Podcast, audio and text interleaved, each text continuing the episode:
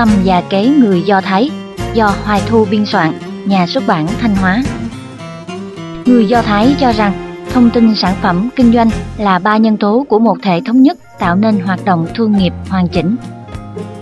Lời giới thiệu Nhà xuất bản chúng tôi vui mừng khi tiếp tục cho ra mắt bạn đọc một ấn phẩm về trí tuệ người Do Thái. Tiếp theo các cuốn 10 bí quyết thành công, bí quyết làm giàu của người Do Thái. Cuốn Tâm và kế người Do Thái sẽ cho bạn đọc một bức tranh tổng hợp khắc họa diện mạo về người Do Thái, một dân tộc vốn nổi tiếng thế giới qua những kỳ tích phi thường của mình. Nguyên nhân đã dẫn tới thành công kỳ diệu của dân tộc Do Thái đã được các học giả thế giới nghiên cứu kỹ lưỡng, nhưng thực tế không một dân tộc nào có thể học tập và làm theo. Bởi thành công này bắt nguồn từ lịch sử đau thương hàng ngàn năm bị tàn sát, xua đuổi và phiêu bạc khắp nơi. Chỉ có những trang đau buồn thê thảm như vậy, người Do Thái mới có nhiều tập quán độc đáo, khác biệt với nhiều dân tộc đang tồn tại trên thế giới hiện nay. Tâm tính người Do Thái rất đa dạng và phức tạp. Cuốn sách này không đi sâu vào lĩnh vực văn hóa, nhưng lại khắc họa điển hình là những nét văn hóa ứng xử của họ ở năm phương diện độc đáo. Tâm và kế Khái niệm đó phần nào lột tả nét đặc trưng nhất về trí tuệ nhân sinh của họ. Năm phương diện điển hình khắc họa tư tưởng tập quán sinh hoạt và lối sống Do Thái gồm tâm và kế trong kinh doanh, tâm và kế trong đối nhân xử thế, tâm và kế trong cuộc sống, tâm và kế để sinh tồn, tâm và kế trong đàm phán. Qua từng trang sách, bạn đọc sẽ thấy rõ chân lý yêu quý và coi trọng đồng tiền của người Do Thái.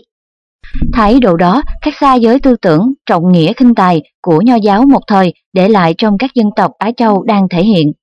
Tuy nhiên, điều làm cả thế giới ngưỡng mộ không phải lượng tiền bạc họ kiếm được mà chính là kho tàng trí tuệ tuyệt vời mà dân tộc Do Thái đã tích lũy. Giới thiệu cuốn sách kinh điển này, nhà xuất bản hy vọng bạn đọc Việt Nam lại có dịp lý giải và rút ra được đôi điều bổ ích về một dân tộc kỳ lạ này. Bây giờ, các bạn hãy cùng kho sách nói.com.vn theo dõi chương 1, Tâm và kế trong kinh doanh. 1. Không kinh doanh ít lãi Lãi ít tiêu thụ mạnh là nguyên tắc kinh doanh mà giới kinh doanh của nhiều quốc gia không muốn phá bỏ nhưng người Do Thái thì ngược lại. Khẩu hiệu của họ là lãi nhiều mới có thể kiếm nhiều tiền. Kết quả, họ kiếm được nhiều tiền hơn những người thuộc dân tộc và quốc gia khác. Bề ngoài, tích lược giá cao lãi nhiều của các thương nhân Do Thái có vẻ như chỉ nhằm vào những người giàu có. Trên thực tế lại là một kinh nghiệm kinh doanh kỳ diệu. Trong công ty của người Do Thái, ông chủ thường đưa cho nhân viên một chồng tài liệu và nói Hãy dùng những tư liệu của chúng ta để thuyết phục người tiêu dùng. Sản phẩm của chúng ta là tốt nhất bạn nhất định sẽ thành công. Nếu bạn xem giá cả mà họ đưa ra cho chồng tư liệu đó, chắc chắn bạn sẽ rất kinh ngạc. Đắt như thế này thì ai mua? Mặc dù vậy, ông chủ Do Thái sẽ rất tự tin giảng giải lý lẽ với bạn. Việc tiêu thụ giá cao là việc làm vô cùng chính xác. Đồng thời, ông ta sẽ đưa ra vô vàng lý do để làm cho bạn tin tưởng. Thế là các loại đầu tư thống kê, sổ tay, tờ rơi được in ấn đẹp đẽ được gửi đến văn phòng làm việc của giới kinh doanh khắp nơi. Chỉ trong vòng vài ngày, các nhà kinh doanh khắp mọi nơi sẽ nhận được các loại tư liệu mà người Do Thái gửi đến ngay tại văn phòng của mình. Người Do Thái cho rằng hạ thấp giá cả chứng tỏ bạn không tin tưởng vào sản phẩm của mình. Tính điều của họ tuyệt đối không được bán rẻ sản phẩm của chúng ta. Tại sao khi các thương gia khác hạ giá đến mức thấp nhất, người Do Thái lại đi làm điều ngược lại? Họ cho rằng những người cùng kinh doanh triển khai cuộc chiến lại ít có nghĩa là đã hạ thấp giá cả sản phẩm của mình so với đối thủ. Điều đó sẽ xuất hiện tình trạng mọi người cùng hạ thấp giá, vậy lợi nhuận sản phẩm sẽ ở đâu?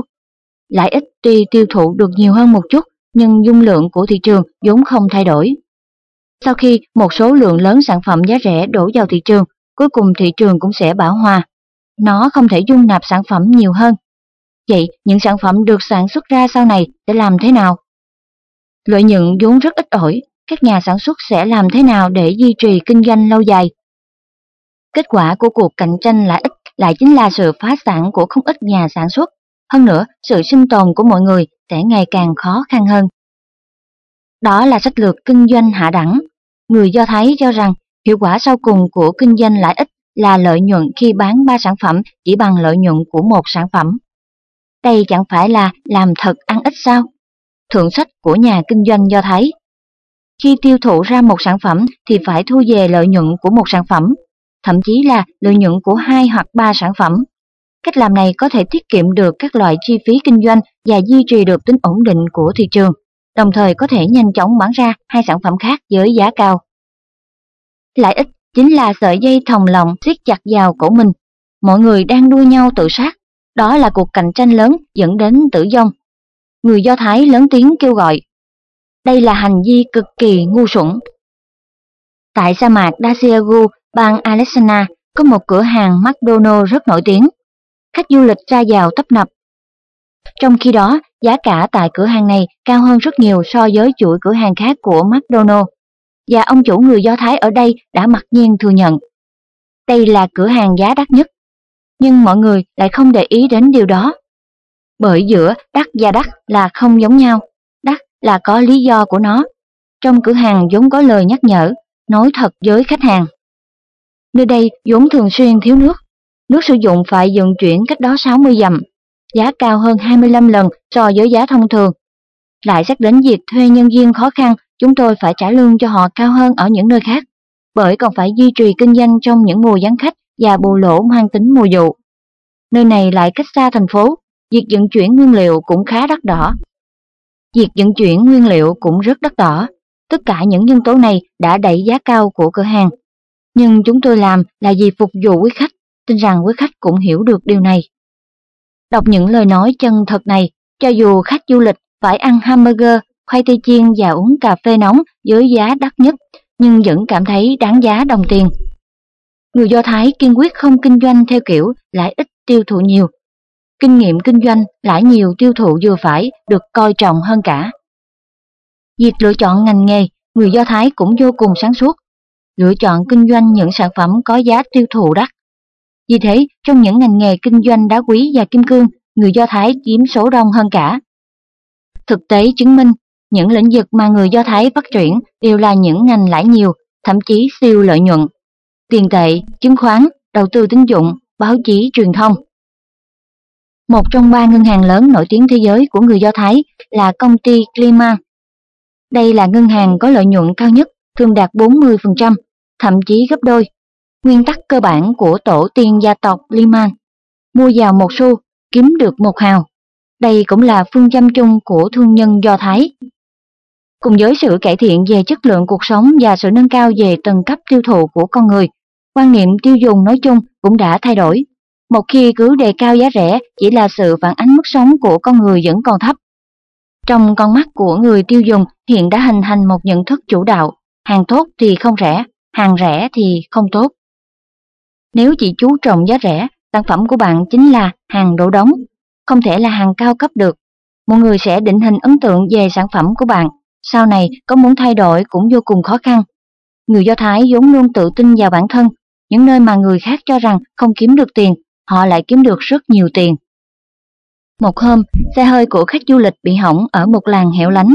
Anh không tự sửa được, có người khuyên anh nên đến gặp anh thợ sắt tay người Do Thái xem sao.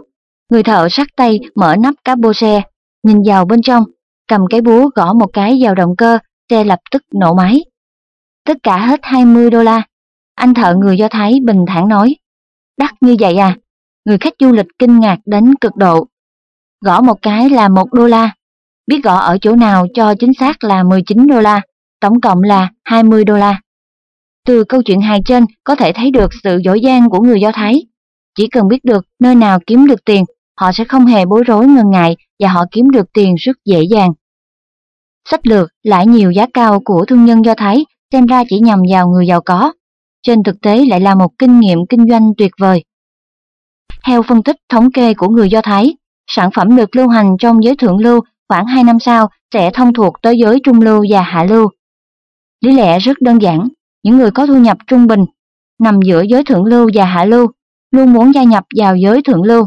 Đó chính là sự ép buộc về tâm lý, để thỏa mãn nhu cầu tâm lý hoặc vì lý do sĩ diện của mình. Họ luôn muốn bắt chước những người trong giới thượng lưu, nên cũng mua những sản phẩm thời trang mới đắt tiền. Xét về mặt kinh tế, những người ở tầng lớp hạ lưu vốn lực bức tòng tâm. Ban đầu, những sản phẩm giá cao sẽ không bán được, nhưng tác dụng của tâm lý ngưỡng mộ người giàu có sẽ thúc đẩy họ mua hàng giá cao. Phản ứng dây chuyền này sẽ khiến cho những sản phẩm giá cao cũng trở thành sản phẩm được thịnh hành trong xã hội. điển hình là đồ trang sức vàng bạc đá quý hiện đã là vật cưng của mỗi tầng lớp phụ nữ trong xã hội. Xe con cũng trở thành sản phẩm cần thiết của con người. Điều đó cho thấy sách lược lãi nhiều tiêu thụ vừa phải của thương nhân Do Thái chính là nhằm vào thị trường lớn trong toàn xã hội. 2. Dùng bộ não trí tuệ để kinh doanh Với thương nhân, trí óc là vô cùng quan trọng. Thương nhân có trí tuệ có thể biến rác thành vàng, biến bất lợi thành có lợi. Thương nhân có trí tuệ trung bình thường kiếm được ít mà lỗ thì nhiều, dần dần rơi vào cái dòng lẫn quẩn, tiền không, nợ đầm về. Người Do Thái được công nhận là dân tộc có đầu óc kinh doanh nhất trên thế giới. Tại sao vậy?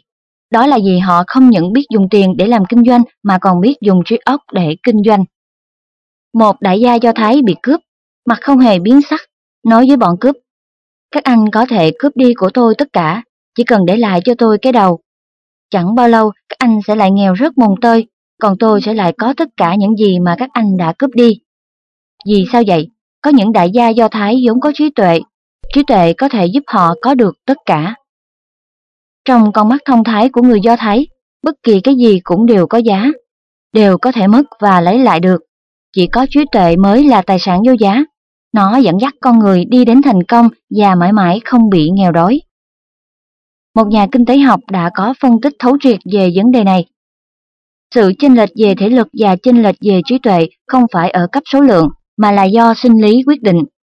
So sánh giữa một người chạy với tốc độ nhanh nhất và một người chạy với tốc độ trung bình, sự chênh lệch không thể vượt quá hai lần.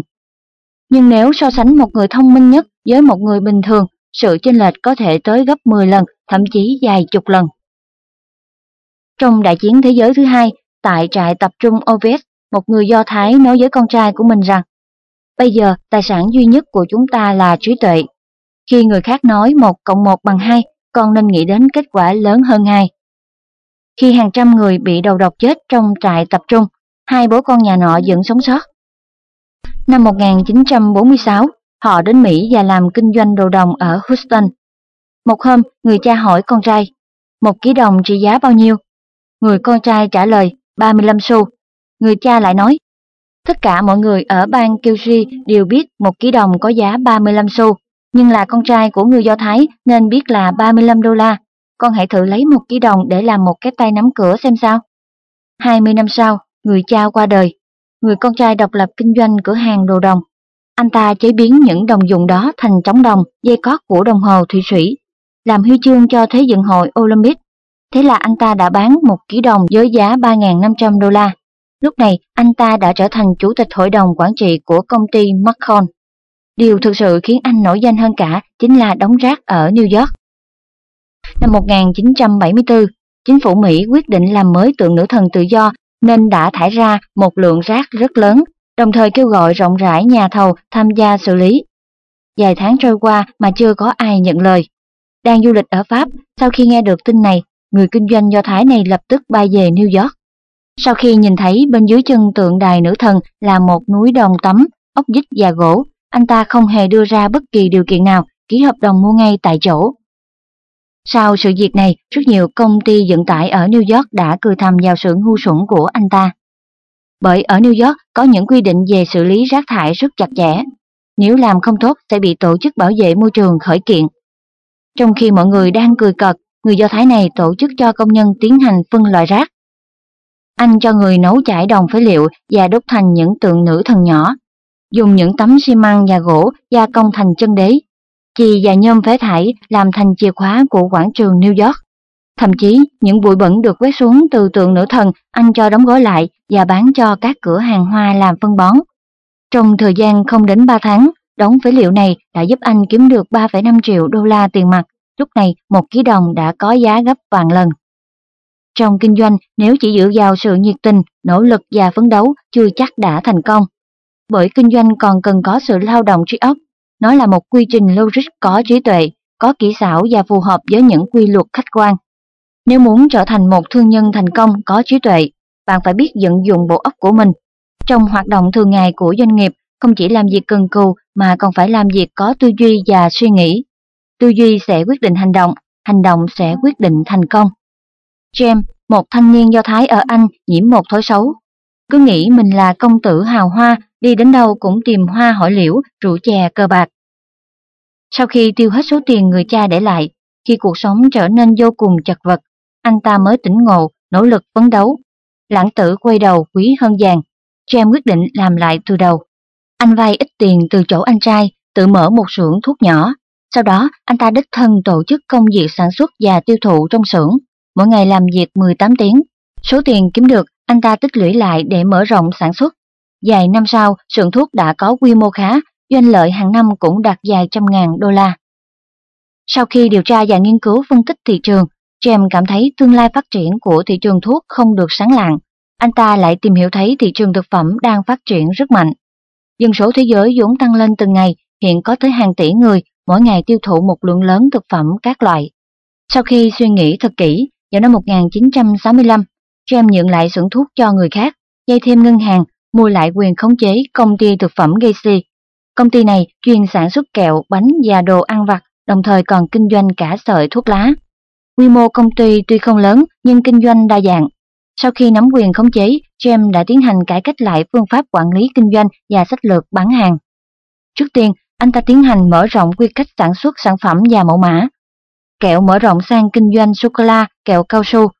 Về bánh quy, ngoài việc tăng thêm chủng loại, phân loại riêng bánh cho trẻ em, người lớn, người già, còn phát triển thêm các loại bánh gato, bánh trứng cuộn. Việc làm này đã khiến mức tiêu thụ của công ty tăng lên nhanh chóng. Tiếp đó, James quyết định đầu tư vào nghiên cứu thị trường. Ngoài việc phát triển kinh doanh ở kinh đô Paris, anh còn mở rộng thêm các chi nhánh ở các thành phố khác ở hầu hết các quốc gia châu Âu, hình thành nên một mạng lưới tiêu thụ liên hoàn rộng lớn. Cùng với sự mở rộng quy mô, nguồn vốn của anh cũng trở nên hùng hậu. Dũng là người rất nhanh nhạy, James đã mua lại một số công ty thực phẩm của Anh và Hà Lan, biến chúng thành một tập đoàn lớn, danh tiếng khắp nơi. Đến năm 1972, chuỗi cửa hàng thực phẩm liên hoàn của Anh đã đạt đến con số 2.500 cửa hàng, trở thành công ty thực phẩm lớn nhất Anh quốc. James luôn chú ý tới tình hình biến động của thị trường, ứng phó nhanh nhạy, từng bước mở rộng kinh doanh sang các lĩnh vực khác như bất động sản, dầu mỏ, tiền tệ, xuất bản. Sau hơn 20 năm kinh doanh, anh đã trở thành một trong số 20 người giàu có nhất thế giới. Các bạn đang cùng kho sách nói.com.vn theo dõi quyển sách Tâm và kế người Do Thái. 3. Giành được tình cảm từ những nhân vật quyền thế. Mayer ý thức rõ rằng nếu muốn trổ hết tài năng trong xã hội mà người Do Thái bị kỳ thị, việc tiếp cận những nhân vật lãnh đạo có quyền thế và chiếm được tình cảm của họ là phương pháp hiệu quả nhất. Phương pháp tập trung đầu tư tiền bạc, tâm huyết và tinh lực vào nhân vật đặc biệt nào đó về sau đã trở thành chiến thuật cơ bản trong gia tộc Rockefeller. Mayer Rockefeller ra đời ở một khu dân cư người Do Thái bị kỳ thị, nhưng chỉ trong vòng vài năm anh đã xây dựng nên một vương quốc tiền tệ lớn nhất thế giới. Sự tài giỏi của anh đã khiến cho các bậc hoàng thân quý tộc châu Âu phải kính nể. Gia tộc Rockefeller đã trở thành đối tượng dựa dẫm về tài chính của chính phủ các nước châu Âu, có ảnh hưởng vô cùng to lớn đối với nền kinh tế tài chính khu vực này. Năm lên 10 tuổi, Mayer đã được cha truyền thụ cho những phương pháp làm ăn. Anh không chỉ học được những kỹ xảo kiếm tiền từ người cha, bản thân anh còn nuôi dưỡng hứng thú với tiền cổ và đồ cổ. Anh rất thích thu thập tiền cổ của Trung Đông, Nga và các nước châu Âu, sau đó là chỉnh lý và bán. Thời đó, người dân không mấy hứng thú với những đồ cổ, nhưng bây giờ không hề bận tâm điều đó. Ngay từ nhỏ, anh đã tiếp nhận nền giáo dục do Thái về sự nhẫn nại và lòng kiên trì. Anh tin tưởng sâu sắc rằng trời không phụ người có tâm, cơ hội nhất định sẽ đến. Vào một hôm, anh có cơ hội chào hàng cho một vị tướng quân. Anh mang tất cả những đồng tiền cổ sưu tầm được ra cho vị khách quý và bạn bè của ông ta chiêm ngưỡng, đồng thời giảng giải về những điển cố có liên quan và lai lịch của mỗi đồng tiền. Khi đó, anh ta mới 20 tuổi, nhưng kiến thức hiểu biết rộng rãi về tiền cổ và lối nói chuyện hấm hỉnh của anh đã lôi cuốn tất cả mọi người. Ngoài ra, anh ta còn biết sử dụng âm nhạc độc đáo của người Do Thái để làm nhạc nền khi diễn giải về tiền cổ, càng thu hút được người nghe. Trong thâm tâm anh thầm nghĩ, đây là cơ hội ngàn năm mới có. Thế rồi, anh dồn toàn bộ tinh thần của mình chuẩn bị sẵn sàng phục vụ những vị khách này một cách chu đáo. Mayer duy trì và tích lũy từng chút thành quả nhỏ bé trong con mắt của những vị khách hàng đó và nghĩ cách phát triển tích cực chúng trên cơ sở thành quả thu được. Nhằm vào các khách hàng đều là giới thượng lưu, anh đã mở ra con đường độc đáo trong lĩnh vực kinh doanh tiền cổ. anh đã nghĩ ra một hình thức kinh doanh mới mà các thương nhân bình thường khác không thể bắt chước được.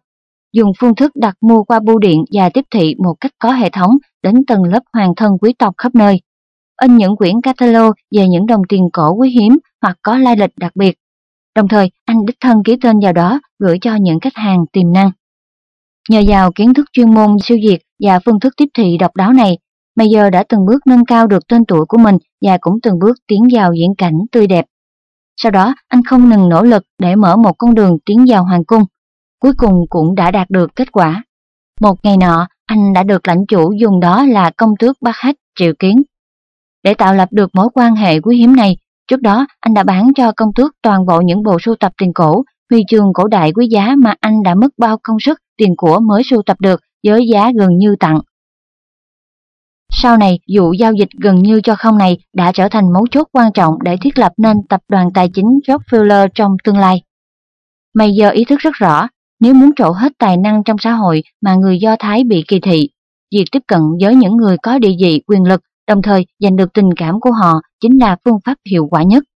Thông qua cơ hội được công tước triệu kiến, anh đã dành rất nhiều công sức tích cực giúp đỡ ông sưu tập tiền cổ, thường xuyên giới thiệu khách hàng và giúp ông ta kiếm được rất nhiều lợi nhuận. Phương pháp này của Mayer ban đầu bị người khác hiểu lầm, nhưng mục đích thật sự của anh là từ bỏ những lợi ích trước mắt để đổi lấy hiện thực chiến lược lâu dài. Cách làm dùng tiền bạc, tâm huyết và tinh lực để đầu tư triệt để cho một nhân vật đặc biệt sau này đã trở thành chiến lược cơ bản của gia tộc Rockefeller. Một khi gặp những nhân vật có lợi ích tiềm năng to lớn như các nhà quý tộc, lãnh chủ, nhà tài phiệt, người Do Thái sẽ tình nguyện hy sinh lớn và thiết lập quan hệ với họ, cung cấp cho họ những thông tin tình báo, phục vụ nhiệt tình. Sau khi hai bên có mối quan hệ sâu sắc, không gì lai chuyển nổi, họ sẽ đạt được những lợi ích to lớn hơn từ những thế lực cường quyền này. Năm 25 tuổi, Mayer đã đạt được phẩm hàm thương nhân ngự dụng cung đình, tức thương nhân chuyên cung cấp hàng hóa cho cung đình. Thực tế, phẩm hàm này chỉ là một chức danh, tác dụng thực sự của nó chính là xác nhận anh được phép toàn quyền làm ăn với cung đình. Nhờ những mối quan hệ đó, không lâu sau những lợi ích tiềm tàng đã lộ rõ. Anh có thể đi du lịch với tư cách là người Do Thái mà không hạn chế gắt cao. Ông bố vợ vốn không muốn gả con gái cho anh cuối cùng cũng đã đồng ý tổ chức hôn lễ. Điều quan trọng hơn cả, anh có quyền thừa kế một phần tài sản của công tước Bingham. Năm Mayer 45 tuổi, ở Pháp nổ ra cuộc cách mạng. Lúc đó công tước Bingham, một trong những nhà tiền tệ lớn nhất châu Âu, tất nhiên không thể bỏ lỡ cơ hội tốt đẹp này. Ông tiến hành kinh doanh vũ khí quân sự với quy mô lớn, đồng thời còn cho các quân chủ và quý tộc đang thiếu chi phí quân sự dây số tiền lớn để kiếm lãi suất cao. Nhưng lúc hỗn loạn, Mayer đã dựa vào thế lực của công tước để kiếm cho mình những khoản tiền kết xù và đặt một nền móng không thể thay đổi cho gia tộc mình. Khiến gia tộc này trong vòng hơn 100 năm từ thế kỷ 19 trở về trước đã tích lũy được một tài sản khổng lồ là 400 triệu bảng Anh.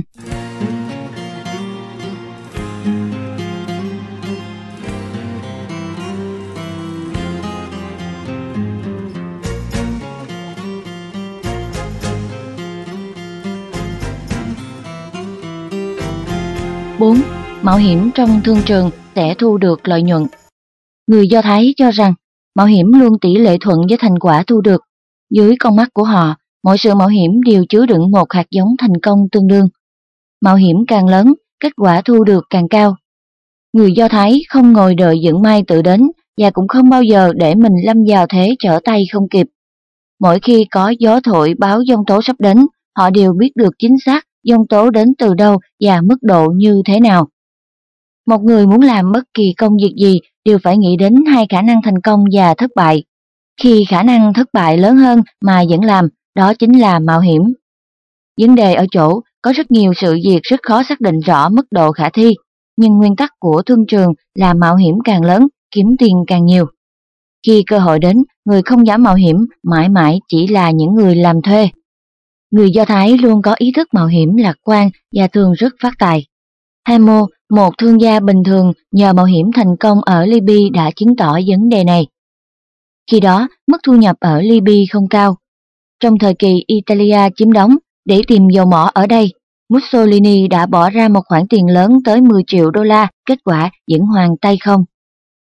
Một người muốn làm bất kỳ công việc gì đều phải nghĩ đến hai khả năng thành công và thất bại khi khả năng thất bại lớn hơn mà vẫn làm, đó chính là mạo hiểm. Vấn đề ở chỗ, có rất nhiều sự việc rất khó xác định rõ mức độ khả thi. Nhưng nguyên tắc của thương trường là mạo hiểm càng lớn, kiếm tiền càng nhiều. Khi cơ hội đến, người không dám mạo hiểm mãi mãi chỉ là những người làm thuê. Người Do Thái luôn có ý thức mạo hiểm lạc quan và thường rất phát tài. Hamo, một thương gia bình thường nhờ mạo hiểm thành công ở Libya đã chứng tỏ vấn đề này. Khi đó, mức thu nhập ở Libya không cao. Trong thời kỳ Italia chiếm đóng, để tìm dầu mỏ ở đây, Mussolini đã bỏ ra một khoản tiền lớn tới 10 triệu đô la, kết quả vẫn hoàn tay không. Sau đó, công ty dầu lửa Ace cũng bỏ ra mấy triệu đô la chi phí mà hiệu quả thu được cũng không cao. Đúng vào lúc chuẩn bị bỏ cuộc, may mắn tìm được dầu mỏ ở giếng cuối cùng. Đồng thời, công ty dầu lửa Shell cũng bỏ ra 50 triệu đô la, nhưng những giếng khai thác đều không có giá trị kinh tế cao. Khi công ty dầu lửa phương Tây đến Libya, đúng vào lúc chính phủ nước này chuẩn bị tiến hành đàm phán về việc thuê đất dòng 2, đại bộ phận các khu vực cho thuê đều là đất khu vực mà một số công ty lớn đã bỏ. Căn cứ vào luật pháp Libya, những công ty dầu mỏ phải nhanh chóng khai thác trên phần đất thuê. Nếu không khai thác được dầu mỏ trong thời gian nhất định, đều phải trả lại một phần đất thuê cho chính phủ. Trong dòng đàm phán lần hai, bao gồm cả những phần đất đã khai thác tiếp giáp trên vùng sa mạc và khu đất dầu mỏ.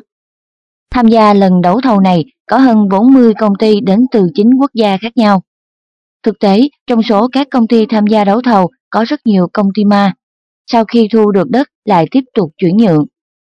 Công ty dầu mỏ phương Tây của Hamo tuy nguồn vốn không lớn nhưng cũng có chút kinh nghiệm về lĩnh vực kinh doanh dầu mỏ. Chính phủ Libya cho phép một số công ty nhỏ được tham gia đấu thầu, bởi họ không muốn tránh phải chịu sự khống chế trực tiếp từ các tập đoàn tài chính và các công ty dầu mỏ lớn. Đồng thời, họ cũng xem xét đến sự hạn chế về nguồn vốn của các công ty nhỏ, để họ dễ bề quay dòng dùng đất cho thuê. Hamo tuy có quan hệ rất thân thiết với quốc dương Libya, nhưng anh chưa có nhiều kinh nghiệm về lĩnh vực này. Hơn nữa, anh không thể so sánh với những đối thủ sừng sỏ khác.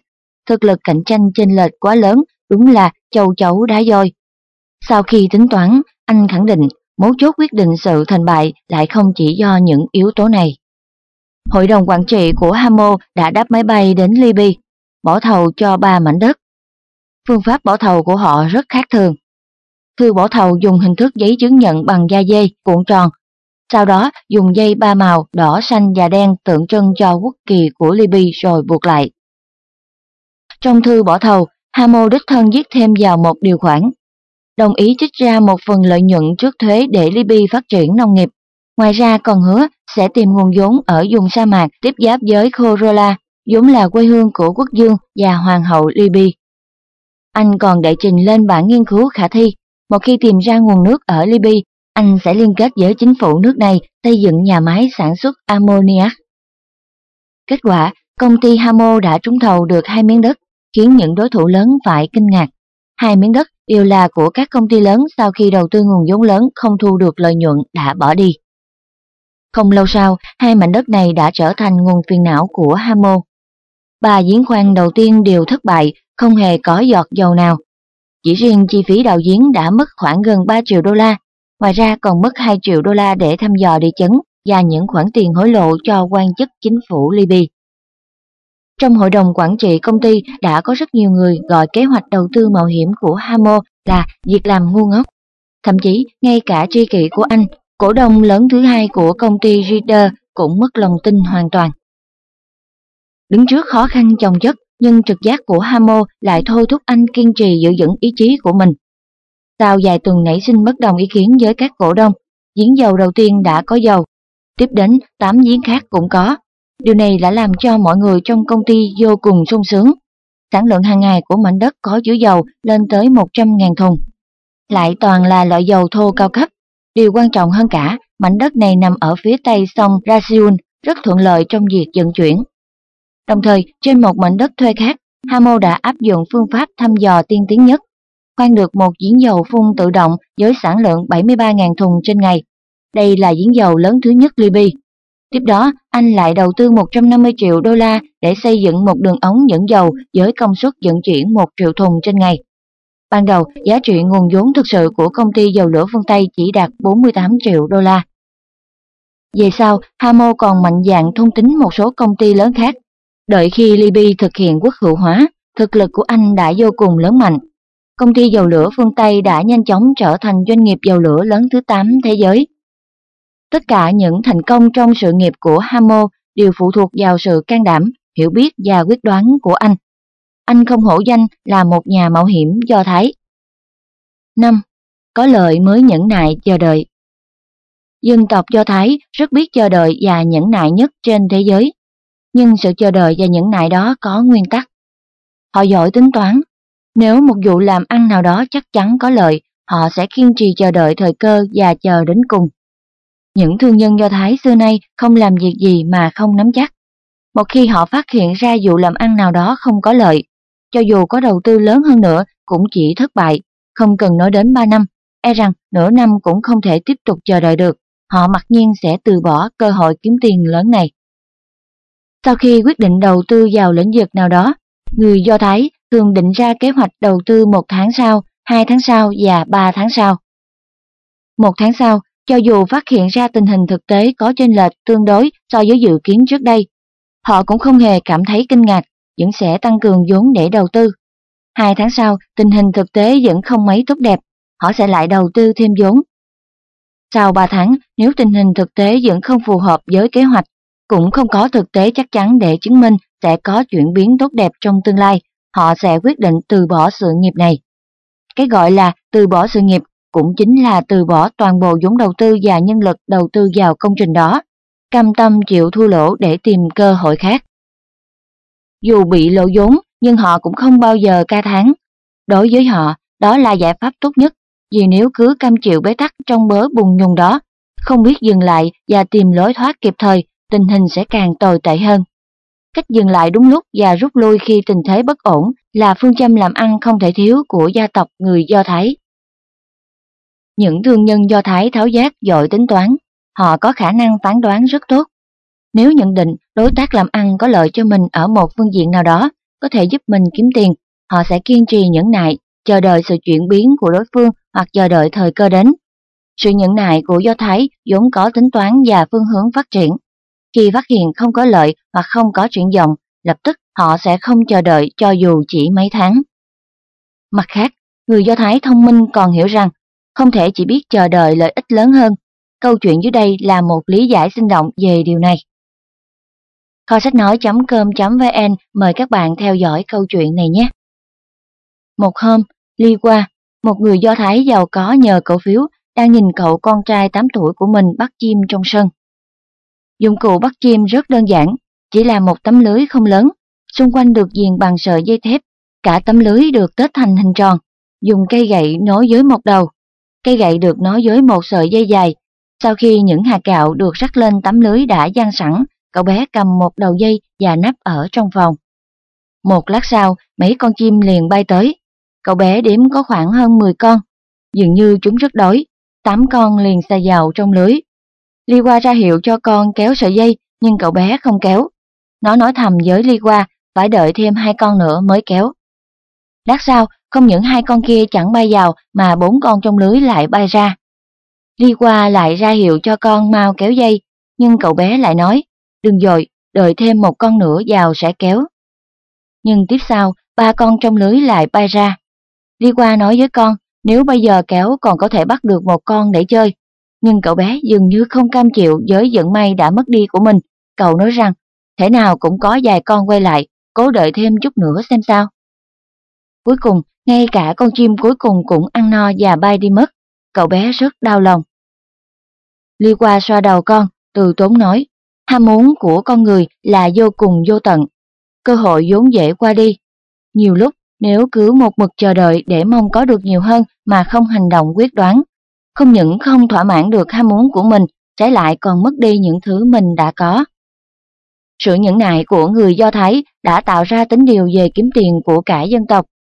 Trong khi những này hãy tranh thủ giành lấy tất cả những gì mà ta đáng được hưởng. Anh phải trả giá cho sự nhẫn nại của mình. Sự nhẫn nại và sự chịu đựng bền bỉ có lịch sử lâu dài của người Do Thái là điều mà người ta cảm thấy khó tin. Nhưng sự nhẫn nại của họ cũng có điều kiện tiên quyết, đó là có mức độ. 6. tay không bắt giặc Cuvert có tài năng đặc biệt. Những người khác làm kinh doanh thường làm từ nhỏ đến lớn, lợi nhuận tăng lên dần dần, cuối cùng có được vị trí vô cùng quan trọng trong sự nghiệp kinh doanh của mình. Buffett lại là một ngoại lệ. Anh đã tay trắng lập nên nghiệp lớn. Ngoài tinh thần yêu kính nghề nghiệp, Buffett duy nhất chỉ dựa vào tâm kế trong kinh doanh. Anh chinh phục thị trường cổ phiếu từ Mỹ đến châu Âu. Sau khi thành công ở châu Âu, anh lại quay trở về Mỹ, nổi danh ở phố Wall. Buffett sinh ra trong một gia đình nghèo khó, bố mất sớm. Năm 1954, anh từ biệt quê nhà phiêu bạc đến New York, tìm được công việc tiếp thị cho một quỹ hỗ trợ. Lúc đó, trong phong trào của thị trường chứng khoán, có người sau một đêm trở thành triệu phú, cũng có người trong phút chốc trở nên khánh kiệt. Ông chủ đầu tiên của Cuvert là một công ty hỗ trợ đầu tư ở New York. Sau này, công ty này cũng trực thuộc tập đoàn công ty Cuvert. Dũng là người tràn đầy tham vọng, Cuvert không can đảm làm một tiếp thị viên nhỏ bé. Ngoài giờ làm việc, anh bỏ ra rất nhiều thời gian để nghiên cứu cách tổ chức và quản lý tài chính của quỹ. Không lâu sau, anh phát hiện quỹ hỗ trợ giống như tòa kim tự tháp. Tầng thấp nhất của nó là nhân viên tiếp thị, bên trên là chủ nhiệm tiếp thị, bên trên nữa là nhân viên tiếp thị cao cấp của khu vực và toàn quốc. Thấp trên cùng đương nhiên là vị trí giám đốc của quỹ. Thông thường, người ở tầng trên được quyền hưởng lợi của người tầng dưới. Đương nhiên, giám đốc là người được hưởng lợi cao nhất, còn nhân viên tiếp thị ở tầng thấp nhất chỉ là người làm thuê. Đồng thời, cô Phết phát hiện thấy dùng đất rộng lớn ở bên ngoài lĩnh vực của nhân viên tiếp thị. Anh cảm thấy mình nên phá bỏ sự trói buộc của hiện tại để bước vào dùng đất rộng lớn đó. Năm 1955, sau khi được sự đồng ý của công ty, Cufford đã tự bỏ tiền đến Paris. Nhưng lúc đó, chính phủ nhiều nước châu Âu nghiêm cấm công dân nước mình mua cổ phiếu quỹ hỗ trợ của Mỹ, tránh nguồn vốn bị đổ vào nước Mỹ. Xem ra con đường tiếp thị cổ phiếu đến công dân ở các nước châu Âu bị chặn lại. Qua quan sát, anh phát hiện ra lục địa mới trong vùng cấm châu Âu, đó là thị trường kiều dân ngoại quốc. Khi đó, ở khắp các nước châu Âu đều có binh lính, quan chức ngoại giao và thương nhân người Mỹ. Đại bộ phận trong số họ đều đã cư trú ở đây một thời gian tương đối và cũng quen dần với nếp sống châu Âu. Họ bước dần vào nguồn máy kinh tế của châu Âu. Những kiều bào Mỹ đều rất giàu có. Nhiều người trong số họ đều đã xem tin tức về tình trạng thiếu vốn chưa từng có của phố Wall, đồng thời đầu tư vào thị trường cổ phiếu Mỹ. Sự xuất hiện của khu phết thật may mắn, rất phù hợp với nguyện vọng của kiều dân Mỹ, đúng là cơ hội trời cho. dưới sự hiểu biết rộng rãi của mình, anh đã bán được rất nhiều cổ phiếu của công ty hỗ trợ vốn đầu tư, kiếm được khoản lợi nhuận khổng lồ. Từ đó, Covert trở nên nổi danh, người đầu tư cổ phiếu của anh ngày càng nhiều. Anh chứng minh được rằng ở nước ngoài đang tồn tại một thị trường vô cùng rộng lớn và giàu có. Đương nhiên, thị trường này còn tiềm năng, vẫn cần phải khai thác. Covert hân hực quyết tâm, bản thân anh không còn thỏa mãn với công ty hỗ trợ đầu tư trước đây nữa. Lúc này, Covert chú ý đến một công ty mới, công ty quỹ Trillfast. Khi đó, đường tiêu thụ cổ phiếu quỹ của công ty này đang rất thuận lợi, có thị trường rộng lớn hơn nhiều so với công ty hỗ trợ đầu tư anh đang làm. Thế là anh quyết định rời khỏi công ty cũ để gia nhập vào Chufast danh tiếng hơn. Trước tiên, Kufert viết thư gửi công ty quỹ Chufast. bàn về tình hình thị trường châu Âu mà anh đã phát hiện ra, đồng thời đưa ra báo cáo thống kê khai thác nhanh chóng yêu cầu Chufast ủy thác cho mình đảm nhiệm chức vụ tổng đại lý châu Âu. Đề nghị này nhanh chóng được gửi đến ban quyết sách cấp cao của Chufast. Sau khi nghiên cứu thảo luận nhiều lần, họ nhất trí cho rằng bản kế hoạch này vô cùng có lợi đối với sự phát triển của Chiêu Phát. Nếu thành công, có thể mở rộng phạm vi kinh doanh, mở ra một cục diện về thị trường quốc tế. Thế là yêu cầu của Kufus nhanh chóng được đáp ứng. Sau khi có được nền tảng vững chắc, Kufus thành lập công ty tiếp thị riêng, đồng thời đặt cho nó một cái tên rất kêu. Công ty phục vụ đầu tư hải ngoại, gọi tắt là EOS. Khi bước vào làm việc cho Geofast, anh đã tuyển dụng được rất nhiều nhân viên tiếp thị. Cách sắp xếp là phương thức tổ chức tiêu chuẩn của quỹ hỗ trợ. Cuvert có thể trích 1 phần 5 tiền hoa hồng trong những dịch vụ giao dịch thành công của mỗi nhân viên tiếp thị. Cùng với sự lớn mạnh dần của đội ngũ nhân viên tiếp thị, thu nhập của Cuvert trích từ tiền hoa hồng cũng ngày càng cao. Anh bắt đầu chuyên tâm vào đào tạo nhân viên tiếp thị mới, kiện toàn bộ máy đại lý và khai thác những thị trường rộng lớn hơn. EOS tăng trưởng với tốc độ chóng mặt. Cuối thập niên 50 của thế kỷ 20, EOS đã có hơn 1.000 nhân viên tiếp thị. Họ đã đặt chân đến nhiều quốc gia ở khắp các châu lục trên toàn thế giới. Đội ngũ tiếp thị viên của công ty đã lớn mạnh đến mức Coolford khó khống chế. Trước tình hình đó, anh lại tăng thêm các cơ quan trung gian ở giữa các tầng cấp. Nhân viên tiếp thị ban đầu được đề bạt làm chủ nhiệm tiếp thị. Họ sẽ có quyền trích phần trăm tiền hoa hồng từ nhân viên tiếp thị của mình. Khi nhân viên tiếp thị của chủ nhiệm tiếp thị càng nhiều, anh lại thiết lập thêm một cơ quan trung gian và địa vị của chủ nhiệm tiếp thị cũng được thăng lên một cấp. Cứ như vậy, Cuford đã thiết lập được tổ chức hình kim tự tháp. Đương nhiên, anh còn cách đỉnh kim tự tháp không xa nữa. Anh được hưởng khoảng phần trăm trích ra từ tiền hoa hồng của mỗi nhân viên tiếp thị từng tầng. Đến năm 1960, Cuford đã kiếm được 1 triệu đô la. Thực tế, anh không còn là một vốn vạn lời, mà là không vốn vạn lời, tay trắng làm nên nghiệp lớn. Khi trong tay Cuford đã có nguồn vốn hùng hậu, thêm vào đó danh tiếng của công ty cũng ngày một lớn, anh đã thành lập công ty quỹ hỗ trợ của mình. Quỹ hỗ trợ này được đặt tên là Công ty Ủy thác Đầu tư Quốc tế, gọi tắt là IIT. Ở Luxembourg, công ty đăng ký giới tên hiệu là Thị trường Tự do trong Tự do. Địa chỉ giao dịch và trụ sở kinh doanh chính vẫn ở Thụy Sĩ cùng với EOS. Đội ngũ tiếp thị viên hùng hậu và giàu kinh nghiệm của Coopers đã để lại ấn tượng tốt đẹp cho khách hàng. EIT là một công ty lớn, coi Thụy Sĩ là một căn cứ vững chắc đáng tin cậy.